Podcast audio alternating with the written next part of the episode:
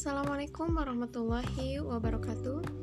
Berjumpa lagi dengan saya, Selvi Novitasari dari kelas 2 EPGSD Masih dalam mata kuliah pendidikan lingkungan hidup dengan tema lingkungan. Tapi ada yang beda nih dari podcast yang sebelumnya Di mana pada podcast sebelumnya saya hanya sendiri Dan sekarang saya dibersamai oleh seorang wanita Wanita belia dia berasal dari kelas 4 sekolah dasar SDN 4 Sukajadi.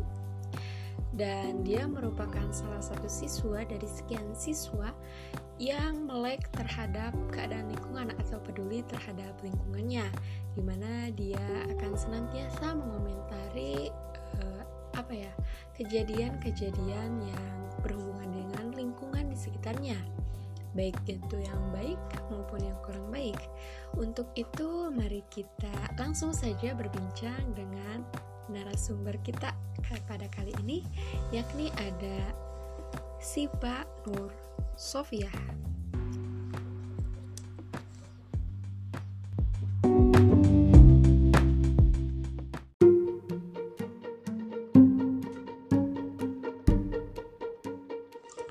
Bismillahirrahmanirrahim. Nah, gimana Sopi kabarnya? Baik. Alhamdulillah, semoga senantiasa baik ya dan semoga kita dilindungi oleh Allah Subhanahu wa taala. Meskipun di tengah pandemi kita tetap menjaga iman dan juga imun. Nah, kita akan membahas ya mengenai sampah dan juga pencemaran sungai di mana keduanya ini memang sudah terjadi gitu ya di lingkungan sekitar kita. Nah, Mungkin untuk pertama yang kita akan bahas adalah tentang sampah. Nah, menurut Sophie, apa sih sampah? Sampah adalah sisa-sisa yang tidak bisa dimanfaatkan.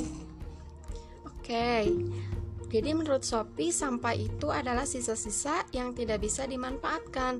Nah, sampah mungkin yang dimaksud sisa itu sisa dari uh, seperti produk uh, rumah tangga, produk-produk yang kita pakai seperti misalnya ada kantong kresek yang kita gunakan untuk membeli perlengkapan di rumah mungkin ya. Jadi sisa-sisa produk yang tidak bisa dimanfaatkan kembali sehingga berakhirlah di tempat pembuangan akhir dan kini di sana sudah mulai menggunung ya.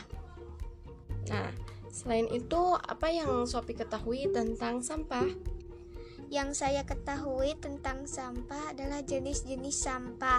Yang pertama adalah sampah organik. Sampah organik ini adalah sampah yang dapat diurai. Yang kedua adalah sampah anorganik. Sampah anorganik ini tidak dapat diurai. Yang ketiga adalah sampah beracun. Sampah beracun ini berasal dari limbah yang berbahaya. Iya. Baik, terima kasih ya. Oh, tadi dijelaskan mengenai jenis-jenis sampah di mana ada sampah anorganik. Sampah anorganik itu tidak dapat diurai. Contohnya itu seperti misalnya plastik atau karet atau mungkin pakaian ya. Itu sangat sulit untuk diurai. Dan kemudian ada sampah organik di mana sampah organik ini adalah dapat diurai atau mudah diurai seperti misalnya limbah dari produk rumah tangga khususnya misalnya rumah tangga di dapur seperti misalnya bumbu-bumbu kemudian uh, kulit bawang ya itu bahkan bisa menjadi kompos gitu ya yang berguna juga untuk pupuk uh, tanaman. Kemudian tadi ada sampah beracun ya. Nah, sampah beracun ini adalah sampah yang ditimbulkan dari limbah-limbah berbahaya. Contohnya itu seperti limbah rumah sakit. Oke, Sophie, terima kasih. Nah, mungkin selanjutnya apa nih yang akan terjadi gitu ketika sampah ini terus menerus uh, apa ya tidak bisa diatasi Sampah akan berdampak buruk apabila tidak diatasi secara baik, misalnya penyakit diare dan juga penyakit demam berdarah dan juga yang lainnya. Iya, betul sekali ya. Sampah ini akan senantiasa berdampak buruk gitu bagi kehidupan manusia.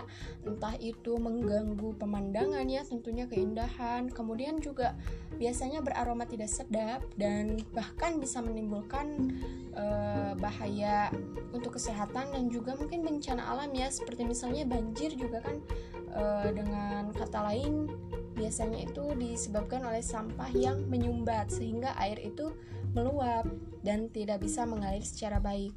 Dan tadi yang disebutkan oleh Sophie bahwasanya sampah ini akan berdampak buruk, misalnya menimbulkan penyakit diare dan juga demam berdarah. Tentu kita ketahui bahwasanya ketika sampah itu semakin menumpuk di suatu tempat, maka di sana akan muncul juga berbagai penyakit yang berbahaya. Contohnya seperti diare dan juga nyamuk demam berdarah itu ya. Terima kasih Sophie dan mungkin kita akan beranjak ya ke isu atau ke permasalahan selanjutnya yakni ada pencemaran sungai.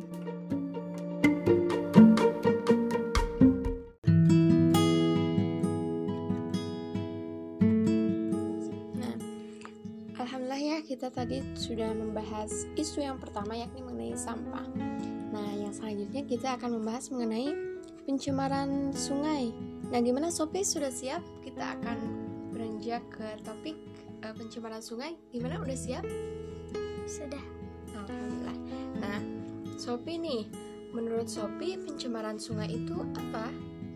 Pencemaran sungai itu adalah sungai kotor Oke, sungai itu kotor. Nah, tentunya ya, ketika sungai itu kotor, tentu akan ada penyebab nih atau alasannya. Menurut Sopi, penyebab dari sungai kotor itu apa nih? Menurut saya penyebabnya adalah limbah maupun sampah. Oke, jadi limbah maupun sampah. Nah, limbah ini mungkin biasanya disebabkan oleh pabrik-pabrik nih yang tidak bertanggung jawab sehingga membuang limbahnya itu langsung saja ke sungai sehingga ketika e, limbah itu dibuang ke sungai akan menyebabkan sungai itu menjadi tercemar dan makhluk hidup yang ada di sungai pun keberlangsungan hidupnya akan senantiasa terganggu pun dengan sampah di mana sampah ini tentunya sangat mengganggu ya sangat mengganggu sekali pada ekosistem yang ada di sungai. Karena dapat kita ketahui khususnya ketika sampah anorganik itu uh, memasuki sungai, maka di sana sampah itu akan bertumpuk dan sangat sulit diurai gitu, sehingga akan menyebabkan berbagai masalah. Gitu. Nah, menurut Sophie, masalah atau dampak apa nih yang akan terjadi ketika sungai itu tercemar? Banjir, sungai tidak ada air bersih Oke, jadi dampaknya itu yang pertama itu akan banjir. Ya, tentunya kita mungkin bisa lihat gitu ya. Sekarang itu sampah yang dibuang ke sungai akan menyumbat air mengalir sehingga air itu akan meluap ketika debit air itu sendiri e, semakin bertambah. Apalagi sekarang hujannya ya. Kemarin juga kan hujan sangat deras sehingga ketika hujan deras air meningkat sedangkan sungainya itu di apa ya tersumbat sehingga air pun meluap.